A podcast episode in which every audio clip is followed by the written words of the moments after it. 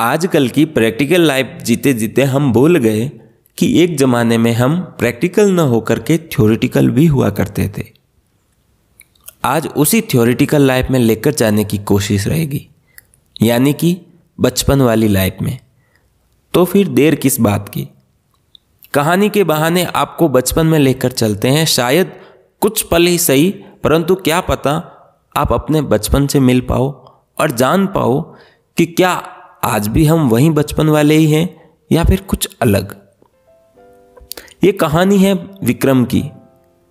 विक्रम अभी अभी सातवीं क्लास पास करके आठवीं में आया ही था। पिछले सात सालों से विक्रम ही क्लास को टॉप करते हुए आ रहा था और सरकारी स्कूल में अक्सर एक परंपरा चलती है कि अगर आप कक्षा में प्रथम स्थान लाते हो तो अगले पूरे साल आपको ही क्लास मॉनिटर बनाया जाता है। और उसी की बदौलत विक्रम हर साल मॉनिटर बनता था। स्कूल का नया सत्र शुरू हो चुका था। पूरे दो महीनों की गर्मियों की छुट्टियों के बाद आज स्कूल खुला था। स्कूल में सारे बच्चे आए नहीं थे, परंतु हर क्लास से थोड़े बहुत थे।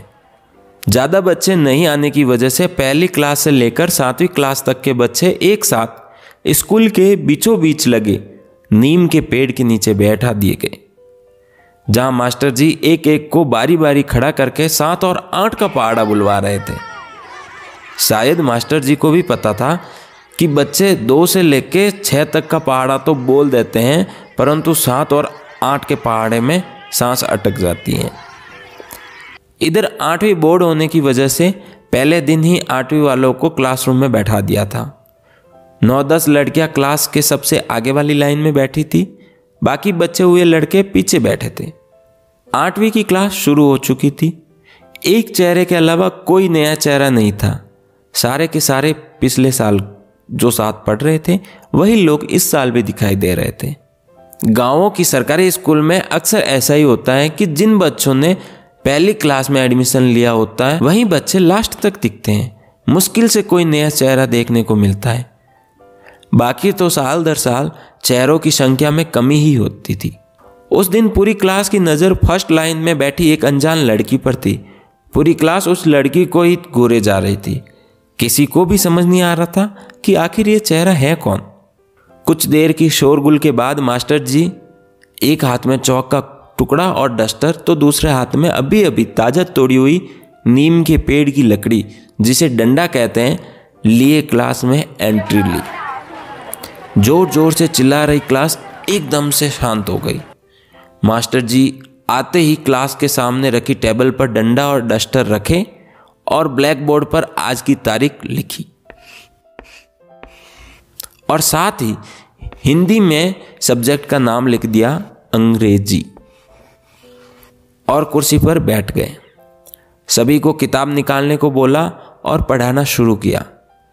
कुछ देर के बाद जब उनका पढ़ाना खत्म हुआ तो मास्टर साहब बोल पड़े, देखो बच्चों, दो महीने की लंबी छुट्टियों की वजह से स्कूल में काफ़ी धूल मिट्टी हो गई है, इसलिए सभी बच्चे एक साथ मिल करके आज सफ़ाई करेंगे। मास्टर जी ने जैसे ही सफ़ाई की बात बोली, सभी बच्चों में घुसर पुसर होने लग गई। पीछे से एक लड़का अपने साथ वालों को बोल रहा था, मैंने बोला ही था, आज स्कूल नहीं जाते हैं। पहले दिन तो स्कूल में सिर्फ़ सफ़ाई करवाते हैं। तो दूसरा लड़का बोलता है, अरे, इस सुरेश की गलती है। अगर ये सबको पकड़ के लेके नहीं आता तो कोई नहीं आ पाता। मास्टर जी कुर्सी पर बैठे बैठे ही डंडा टेबल पर ज़ोर से मारा और पूरी क्लास को बड़ी बड़ी आँखों से घूरने लगे। पूरी क्लास एकदम से चुप हो गई, जैसे सबके मुँह फेविकॉल से चिपका दिए। फिर मास्टर जी बोले, सभी चुप हो जाओ, बिना चू चपड़ किए काम पर लग जाओ। और जो सही से काम नहीं करेगा, उसका नाम मॉनिटर लिख कर देगा। हाँ मॉनिटर जी, खड़े हो जाओ। मास्टर जी इनके इतना कहते ही मुस्कुराते हुए विक्रम फट से खड़ा हो गया। परंतु दूसरे ही पल चेहरे के सारे रंग उड़ गए जब उसने देखा कि उसके साथ एक और लड़की भी खड़ी है, वही नई लड़की, जिसके बारे में सुबह से बातें हो रही थी। किसी ने उसको पहले नहीं देखा था पूरी क्लास एकदम से ऐसे चुप हो गई जैसे सांप सूंघ गया हो। पूरी क्लास हैरान थी कि पिछले सात सालों से विक्रम ही क्लास का मॉनिटर बनता आ रहा था। कोई भी विक्रम को परीक्षा में पीछे नहीं रख पाया। इस साल भी पूरे सत्तर परसेंट के बाद भी विक्रम मॉनिटर नहीं बन पाया, ये तो ताज्जुब की बात है। बेटा विक्रम, इस बार क्लास मॉनिटर तुम नहीं बन पाओगे। इस साल क्लास आठवीं की मॉनिटर क्लास आठवीं की नई स्टूडेंट मीरा चौधरी होगी। मास्टर जी बोले, एक बार फिर से पूरी क्लास घुसर फुसर करने लग गई। पीछे से कुछ लड़के फुसफुसाने लग गए, एक लड़की कैसे हमारी मॉनिटर हो सकती है? तो कुछ लड़के मीरा चौधरी के मॉनिटर होने के पीछे कारण जानना चाह रहे थे। तो कुछ लोग विक्रम पर हंस रहे थे। विक्रम मास्टर जी की बात सुनकर निराश हो गया और क्लास से नज़र छुपाने लगा। परंतु विक्रम भी कम नहीं था। बेजती हुई है तो क्या हुआ? कारण जाने बिना वो भी नीचे नहीं बैठने वाला था। परंतु सर, मैंने सातवीं कक्षा में पूरे सत्तर परसेंट बनाए हैं। मास्टर जी क्लास से जाने की तैयारी में थे, डंडा और डस्टर उठा दिए थे, परंतु जाते जाते उन्होंने विक्रम के सवाल का जवाब देना उचित समझा और बोले, बेटे, सातवीं क्लास में मीरा के पंचानवे परसेंट हैं। इतना कहते ही पूरी क्लास एकदम से चुप हो गई, क्योंकि आज तक पूरी क्लास ने हाईएस्ट परसेंट सिर्फ़ सत्तर ही सुने थे। इससे ऊपर तो वो लोग सपने में भी नहीं सोचते थे। मास्टर जी आगे बोले, और हाँ पूरी क्लास ध्यान से सुनो, अगर कोई मीरा के सामने बदसलूकी करी तो उसका डबल पनिशमेंट मिलेगा। आज के बाद ये तुम्हारी मॉनिटर है, अंडरस्टैंड? पूरी क्लास ने रटा रटाया शब्द एक ही आवाज़ में बोल दिए, यस, सर। क्योंकि यही अंग्रेज़ी वाले मास्टर जी ने सिखाया था कि जब भी अंडरस्टैंड बोलूँ तो उसका जवाब यस सर आना चाहिए।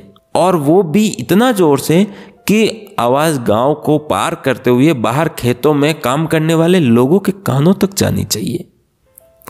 गाँव के भोले भाले स्टूडेंट्स समझ पाते कि हर बार अंडरस्टैंड का जवाब यस सर नहीं होता है। अगर कोई बात समझ नहीं आए, तब अंडरस्टैंड का जवाब नो सर भी होता है। यह अंडरस्टैंड शब्द इतना फ़ेमस हो गया कि जब भी स्कूल के बच्चों की एक साथ आवाज़ यस सर के रूप में गाँव की तरफ़ जाती थी, तब पूरा गाँव समझ जाता था कि अंग्रेज़ी वाले मास्टर जी अंडरस्टैंड बोला है।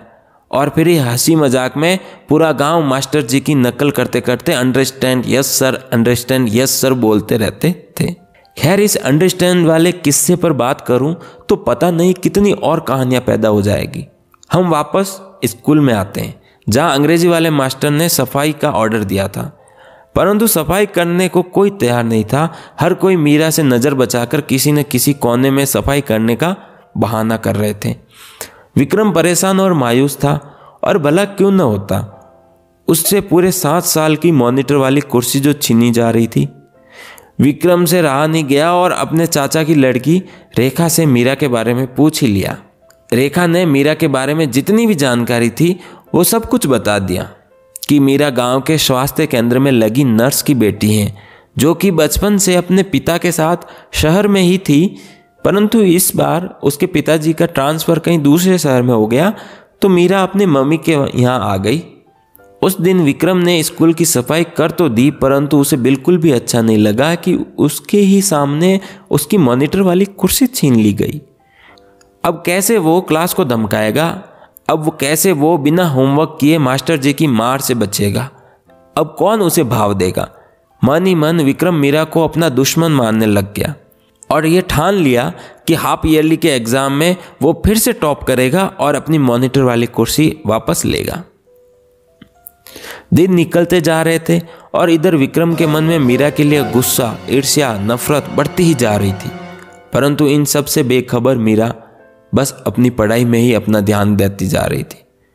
वैसे भी क्लास के सारे लड़के मीरा को इस तरह देखते थे जैसे वह किसी दूसरे ग्रह की प्राणी हो। वैसे तो मीरा को विक्रम के लिए बहुत बुरा लग रहा था। उसने कभी सोचा नहीं था कि उसे क्लास मॉनिटर बनना है, और जब उसे मॉनिटर बनाया तो वह मना भी नहीं कर पाई थी। इधर विक्रम धीरे धीरे सभी से बात करना बंद कर दिया। वो पूरी तरह से पढ़ाई में लग गया और हर पल सिर्फ़ एक ही ख्याल में रहता था कि कैसे भी करके हाफ़ ईयरली एग्ज़ाम में मीरा से ज़्यादा नंबर लाने हैं। मीरा ने बहुत बार विक्रम से बात करने की कोशिश करी, परंतु विक्रम उसे इग्नोर कर देता था। कुछ इसी तरह से स्कूल का आधा साल बीत गया और हाफ़ ईयरली के एग्ज़ाम भी हो गए। पूरी क्लास को अब इंतज़ार था तो सिर्फ़ रिज़ल्ट का और वो भी सिर्फ़ दो लोगों का, मीरा और विक्रम का। वैसे क्लास वाले तो मीरा के लिए ही दुआ कर रहे थे, क्योंकि जब से मीरा मॉनिटर बनी थी, तब से उसने किसी भी लड़के या लड़की का नाम आगे सर तक नहीं पहुँचाया था। धीरे धीरे पूरी क्लास की आँखों में मीरा के लिए एक इज़्ज़त दिखने लगी थी। वहीं दूसरी तरफ़ विक्रम के लिए कोई भी राज़ी नहीं था, क्योंकि पूरी क्लास को पता लग गया कि विक्रम सभी स्टूडेंट्स को डरा कर रखता था। बात बात पर सर के पास नाम देने की धमकी देता था। इसलिए पूरी क्लास विक्रम से डरी हुई रहती थी। कोई आदमी अपने काम में कितना अच्छा या खराब है, इस बात का सही से पता भी उस आदमी के रिप्लेसमेंट से ही लगता है। और ये बात पूरी क्लास को समझ आ चुकी थी। खैर, विक्रम मॉनिटर होगा या मीरा, इस बात का तय तो आने वाले हाफ़ ईयरली के रिज़ल्ट पर ही निर्भर था। और वो पल भी आ गया। विक्रम के 80 प्रतिशत बने और मीरा के बारानवे। पूरी क्लास खुश थी कि चलो, इस साल तो किसी का नाम सर के पास नहीं जाने वाला था। सबकी खुशी के बीच विक्रम दुखी था कि उसने जो चाहा वो नहीं मिला। आँखों से आँसू बहने वाले थे, परंतु पूरी क्लास के सामने उसने खुद को जैसे तैसे कंट्रोल कर दिया। इधर मीरा कब से विक्रम को ही देखे जा रही थी? मीरा को अपने नंबर आने की ना तो खुशी थी और ना किसी बात का गम, परंतु वो विक्रम को देखकर निराश हो गई कि उसकी वजह से विक्रम दुखी हैं।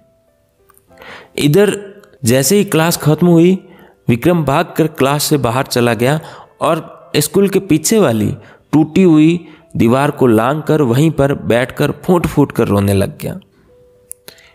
कुछ देर के बाद उसे एक मुलायम सा हाथ अपने कंधों पर महसूस हुआ। विक्रम फट से अपने आँसू साफ़ किए और पीछे देखा तो मीरा खड़ी थी। विक्रम सिस्किया भरते हुए बोला, सब तुम्हारी वजह से है, दूर रहो मेरे से, तुमसे बात नहीं करनी मुझे। इतना कहते ही विक्रम वहाँ से भाग गया और वापस मुड़कर भी नहीं देखा। दूसरे दिन विक्रम स्कूल नहीं आया और इधर पूरे दिन मीरा की निगाहें स्कूल में विक्रम को ही ढूंढती रही। विक्रम आज स्कूल क्यों नहीं आया था? ये बात तो सिर्फ़ विक्रम ही जानता था। क्योंकि आज दोपहर को विक्रम मीरा के घर के सामने गया और मौका देखकर उसके घर पर तकरीबन 100-100 ग्राम के तीन चार पत्थर फेंक दिए। एक पत्थर घर की खिड़की पर लगा और उसका कांच टूट गया। तो दूसरा पत्थर टूटी हुई खिड़की से होते हुए अंदर गया और अंदर पड़ी टीवी पर लग गया, जिसे उसकी स्क्रीन टूट गई। तीसरा पत्थर अंदर पड़े घड़े पर लगा और घड़ा टूट गया। चौथा पत्थर फेंकने ही वाला था कि तब तक बगल वाले घर से एक बूढ़ी दादी बाहर आई। विक्रम हड़बड़ाते हुए चौथा पत्थर फेंक दिया, जो कि घर के गेट पर ही लग गया और तुरंत वहाँ से भाग गया। बूढ़ी अम्मा कुछ समझ पाती तब तक तो विक्रम वहाँ से गायब हो चुका था। अम्मा चिल्लाने लगी, पकड़ो उसे पकड़ो उसे। परंतु अम्मा की सुनने वाला कोई नहीं था। गाँवों में अगर किसी से मिलना है तो सुबह या शाम को ही गाँव जाओ। क्योंकि दिन में सभी लोग खेतों में ही होते हैं। दोपहर में तो सिर्फ़ बुज़ुर्ग लोग ही मिलेंगे। और उसी का फ़ायदा विक्रम ने आज उठा लिया था। विक्रम वहाँ से तब तक भागता रहा जब तक कि वो थक नहीं गया। और फिर एक खेत में लगी सरसों की फ़सल के अंदर जाकर लेट गया। विक्रम यह सोचकर खुश था कि उसने मीरा से बदला ले लिया, परंतु उसे यह बात बिल्कुल भी समझ नहीं आ रही थी कि जिस घर पर आज उसने पत्थर मारा है, असल में वो घर तो उसके चाचा का ही था, जो कि मीरा की मम्मी ने किराए पर ले रखा था। लेकिन अगर बचपन में ही ये सब चीज़ें समझ आ जाती तो फिर बचपन किस काम का? बिना किसी की फ़िक्र किए, लोगों की बातों और लातों की परवाह किए बिना जो काम किए जाए, वही तो बचपन है। तेज भागने की वजह से विक्रम इतना थक गया था कि वहीं खेत में ही सो गया और जब उसने अपनी आँखें खोली तो शाम हो चुकी थी। वह वहाँ से खड़ा हुआ और अपने कपड़े झाड़े और गाँव की तरफ़ बढ़ गया। वो इतना खुश था कि नाचते हुए और कूदते हुए जा रहा था। दिन में उसने जो किया था, उसका बिल्कुल भी उसे पछतावा नहीं था। परंतु जैसे ही गाँव के अंदर आया, पूरा गाँव इकट्ठा देखकर वो समझ गया कि अब तो सबको पता लग गया होगा। परंतु बूढ़ी अम्मा की उपस्थिति को उसने इग्नोर करते हुए भीड़ के अंदर घुस गया। तभी उसी के क्लास वाले एक लड़के की नज़र विक्रम पर पड़ी और बोला, ये रहा विक्रम। बस, फिर क्या था? पूरे गाँव की नज़रें विक्रम की तरफ़ और अगले ही पल विक्रम किसी नौजवान के हाथों में था। विक्रम भीड़ के इतना अंदर आ गया था कि उसके लिए भागना इम्पॉसिबल सा हो गया था। और कुछ बोल पाता तब तक तो विक्रम के चाचा की जुत्ती सीधे विक्रम के सर पर पड़ी। चाचा ने विक्रम की गर्दन को पकड़ा और दूसरे हाथ में अपनी दूसरी जुत्ती निकाली और विक्रम की पीठ पर मारना शुरू कर दिया। पूरा गाँव चुप था। कुछ हंस रहे थे तो कुछ दूसरी तरह से पीटने के आइडियाज़ दे रहे थे। विक्रम ज़ोर ज़ोर से रोते हुए चिल्लाने लगा। तेज आवाज़ सुनकर मीरा और उसकी मम्मी घर से बाहर आए। साथ ही विक्रम के पिता भी थे। ये क्या कर रहे हो? बच्चा है ये तो मीरा की मम्मी ने विक्रम के चाचा का हाथ पकड़ते हुए कहा। मैडम जी, बच्चा है तो क्या हुआ? अभी अकल नहीं आएगी तो कभी नहीं आएगी। यहाँ खड़े सभी बच्चों के लिए सबक है। आज के बाद ऐसा कुछ भी किया जाएगा तो उसके साथ ऐसा ही होगा, चाचा ने गाँव के बच्चों की तरफ़ इशारा करते हुए कहा। इतनी ही देर में विक्रम अपने पिताजी को देखकर उनके पीछे जाकर छुपने लगा। तब तक तो विक्रम के पिता ने भी बाएँ गाल पर ज़ोर से एक थप्पड़ रख दी। विक्रम ज़मीन पर गिर गया। तभी मीरा की मम्मी ज़ोर से चिल्लाई, रतन जी, अपने ही बेटे को ऐसे कौन मारता है? और भागकर विक्रम को ज़मीन से उठाया और मुँह के अंदर गई हुई मिट्टी को साफ़ करने लग गई और बोली, इसने जो भी किया है, मेरे घर पर किया है। मुझे कोई दिक्कत नहीं है, मैं खिड़की ठीक करवा दूँगी, परंतु इस तरह से विक्रम को कोई नहीं पीटेगा। कोई कुछ बोल रहा था तो कोई कुछ। परंतु मीरा की मम्मी ने किसी की नहीं सुनी और विक्रम को अंदर लेकर चली गई। वह उसकी मरम पट्टी करने लगी। विक्रम अभी भी रोए जा रहा था। बहुत समझाने के बाद भी वह चुप नहीं हो रहा था। मीरा ने उसका हाथ पकड़ा और कहा, कल मम्मी स्कूल जाएगी और प्रिंसिपल से बात करेगी कि मुझे मॉनिटर नहीं बनना है। विक्रम को ही मॉनिटर बनाओ। इतना कहते ही विक्रम इस तरह से चुप हो गया, जैसे किसी इंजन से तेल खत्म हो गया। अच्छा ये बात थी। ये तो पहले ही बता देते। मैं ऐसे ही बोल देती, प्रिंसिपल से तो कल ही बात कर लूँगी। चलो, अब हंसो, मीरा की मम्मी ने कहा। और विक्रम धीरे से मुस्कुराया। विक्रम को मुस्कुराते देखकर मीरा भी मुस्कुराई। कुछ खाओगे? भूख लगी है? मीरा की मम्मी ने विक्रम से पूछा। वैसे तो अभी अभी बहुत ही अच्छे से विक्रम ने भर पेट जूते खाए थे, परंतु फिर भी उसने हमें अपना सिर हिलाया। मीरा की मम्मी मुस्कुराते हुए अंदर गई और दो अलग अलग प्लेट में लड्डू ले आई और दोनों को पकड़ा दी। दोनों सोफे पर बैठकर खाने लग गए। क्या अजीब ही बचपन होता है ना? कुछ भी बिना सोचे कर लेते हैं। किसी की फ़िक्र किए बिना, किसी से डर नहीं रहता। जो होगा देखी जाएगी वाला सीन रहता है। बाकी कुछ अच्छा हो ना हो, उस दिन से विक्रम और मीरा बहुत अच्छे दोस्त बन गए और विक्रम को अपनी पुरानी मॉनिटर वाली गद्दी मिल गई थी। कहानी का अंत में दो पंक्तियों से करना चाहता हूँ कि एक पल रोकर हंस लिए थे, दूसरी पल किसी और को रुला दिए थे। जाने क्यों इतने बड़े हो गए कि चेहरे पर हँसी और आँखों में आँसू भूल गए। Thank you